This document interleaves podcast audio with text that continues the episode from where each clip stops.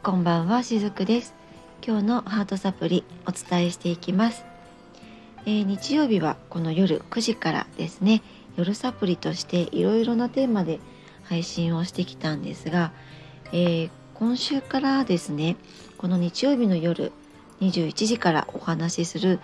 夜サプリに関してはレインドロップについてですねメインにいろいろと今後お話をさせていただこうかなと思っています。というのもですね、えー、先週の5月29日から6月3日まで5日間にわたってですねレインドロップで使う、ま、ベースラインのオイルであったりとかあとは癒しについていろいろと効能とか香りの特徴など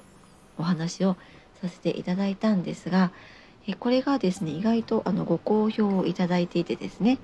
もっといろんなそのレインドロップについてのことも知りたいっていう、まあ、そういったお声もあったりしたので、えこのように20日曜日の夜21時から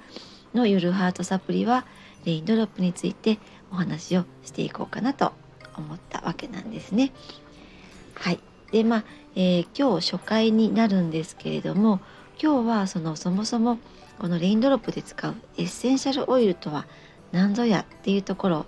えー、簡単にお話をねしていこうかなと思うんですね。でこのエッセンシャルオイルっていうのは、えー、方向を放つ揮発性の液体なんですね。えー、低い木とか花あと樹木根の部分あとは、え、種、まあ、そういったものから蒸留されたエッセンシャルオイルになるんですね。でちなみにこのレインドロップで使うエッセンシャルオイルはヤングリビング社のものになるんですけれどもえー、よくですね雑貨屋さんで置いてあるエッセンシャルオイルっていうのはあれとはまたちょっとね違うっていうところもポイントだったりします。えー、どういうところが違うのかっていうと、えー、簡単に言うとですねこのヤングリビングのエッセンシャルオイルは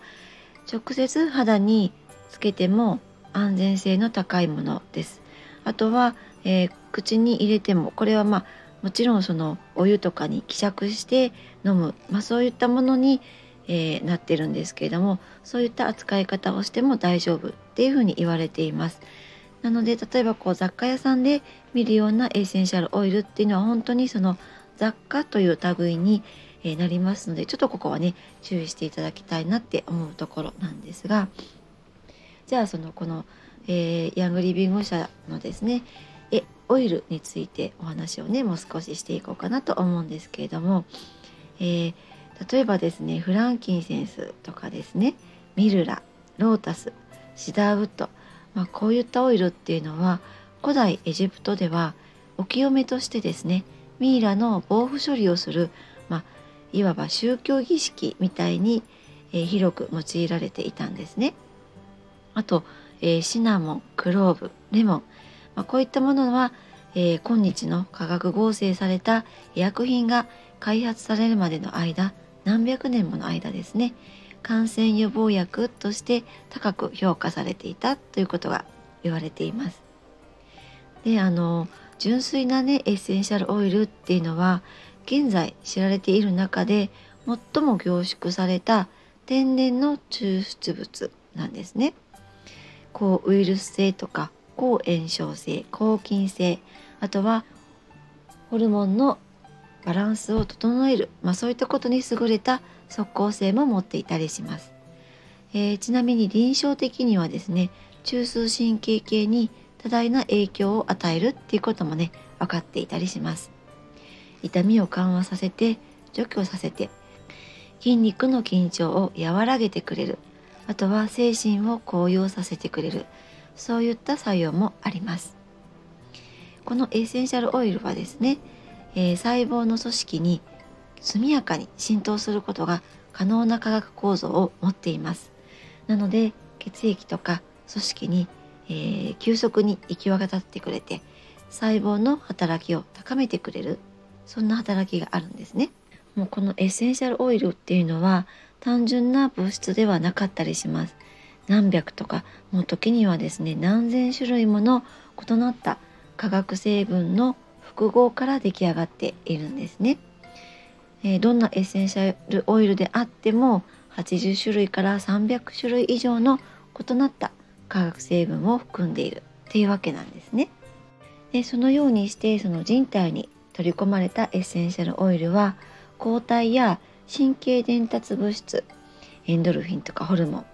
あとは酵素、まあ、そういった分泌もね促してくれたりします。え現在ではですねおよそ300種類のエッセンシャルオイルが蒸留抽出されあと数千の化学成分や有効分子が確認されています。でこれらのアロマ化合物の量とか質、まあ、正常っていうのは気候や温度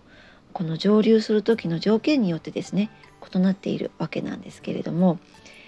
実際ですね生産されるエッセンシャルオイルの98%は香水とか化粧品産業で用いられているんですね。でわずか残り2%がこういったレインドロップって言われるようなセラピー等級のセラピー用のものとして使用されているっていうことに過ぎなかったりします。わずか2%なんですね。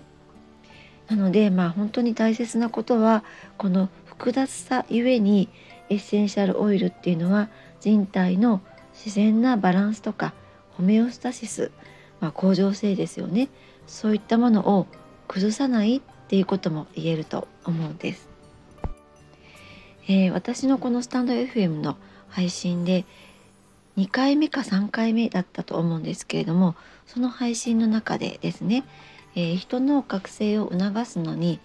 花私たちの顔についているこの花ですね。花がとても重要な期間なんですよっていうお話を確か、えー、していたと思うんですけれども今日はその辺りにもうちょっと踏み込んでこの、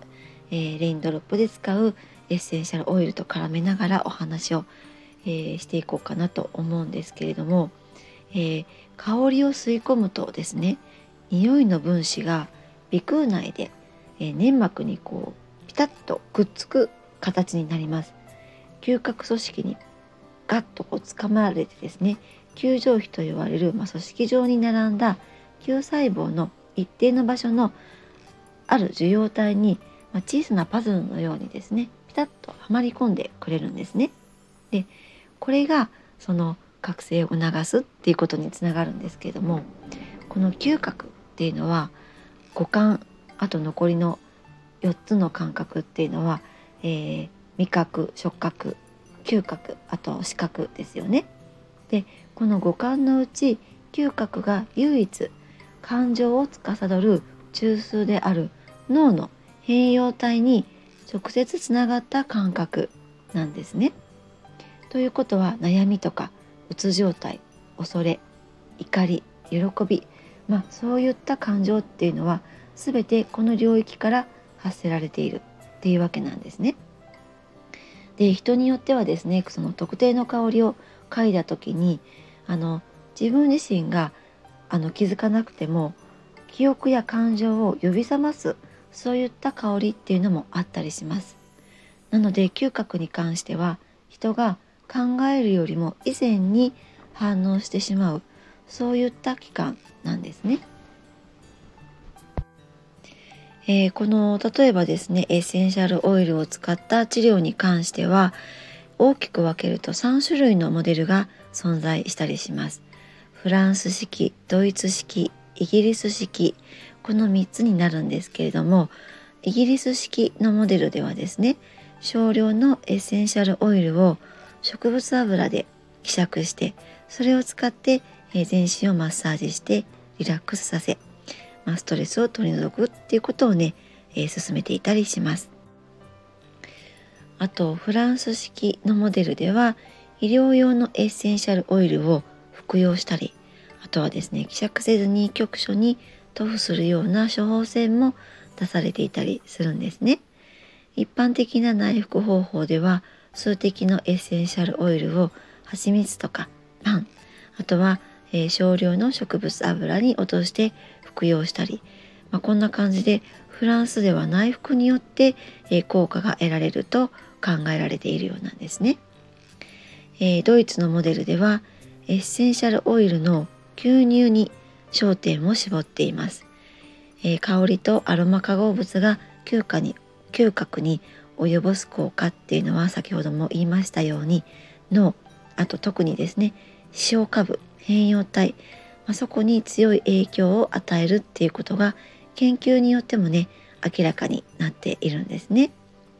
なので例えば香りで言うとミルラとかサンダルウッド、えー、シダーウッド、まあ、こういったものたちっていうのは脳の酸素量と活力を劇的にね増加させてくれるので結果的に体の働きを向上させる助けにもなってくれたりします。えー、ですのでね、えー、レインドロップっていうのはあのー、キャリアオイルを使ってこのエッセンシャルオイルを背中の方に塗布していくそして、えそれを浸透させていくさまざまな手技を取り入れたものになるんですね。なので体の方にも、え直接塗布をしていきますしあとは、え香りでもっても効果が現れたりとかあと私のね、えレインドロップ行う前後でも蛍光でもねこのエッセンシャルオイルをおさゆに溶かしてそれを飲んでいただくっていうそういったことも、えー、しているんですがこのドイツ式フランス式イギリス式3つをうまくこう融合させたものがねレインドロップなのかなと私自身は捉えていたりします。はい、えー、今日はですねこんな感じでレインドロップで使うエッセンシャルオイルについてまあその他のエッセンシャルオイルとの違いについてもさらっとお話をさせていただきました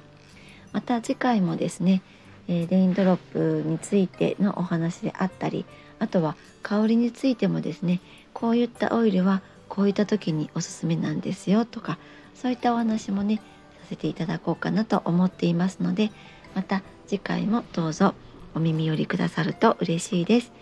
今日も最後までお付き合いくださりありがとうございました。しずくでした。